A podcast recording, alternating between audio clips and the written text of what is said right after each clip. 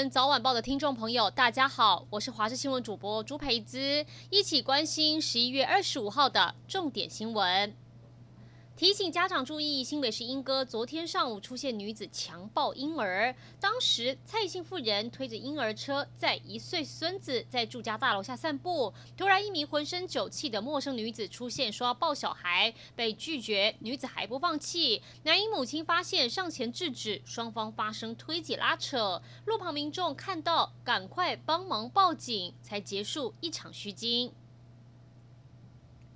原本预定要访台的美国环保署长惠勒突然通知外交部行程取消。外交部长吴钊燮今天回应，惠勒行程取消是由美国通知，其他原因外交部不会多做揣测。但才来台湾待不到3天的美国贵客，昨天搭着专机刚离开，到底是谁谈了什么？吴钊燮依然是守口如瓶。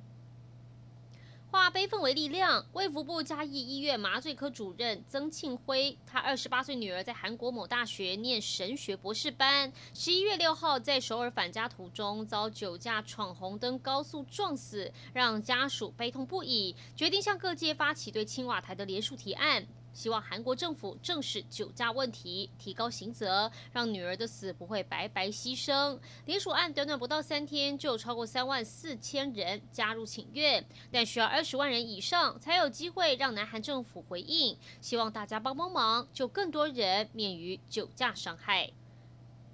美国准总统当选人拜登24号率领外交、国安、阁员提名人亮相。拜登表示，华府将会与海外盟友携手合作，他也已经跟世界各国领导人通话，就等明年就任后，美国将准备再次领导全球舞台，而这些阁员也将会是他最强力的后盾。贝多芬不止在古典乐领域有崇高定位，其实他也默默陪伴在你我左右。只要他的经典名曲《给爱丽丝》旋律响起，大家都知道垃圾车已经慢慢接近。现在花莲市采用歌手孟庭苇重新诠释的改编版本《给爱之语》，随着垃圾车放送，不但替民众带来新意，也为贝多芬250周年诞辰提前暖身。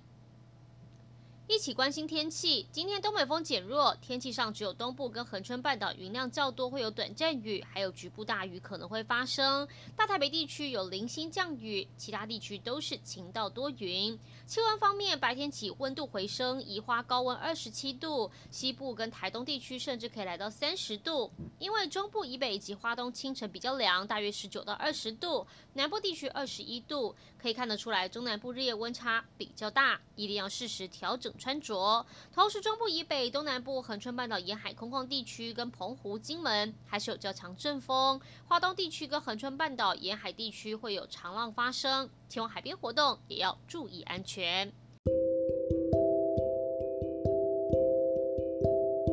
以上就是这一节新闻内容，感谢您的收听，我们再会。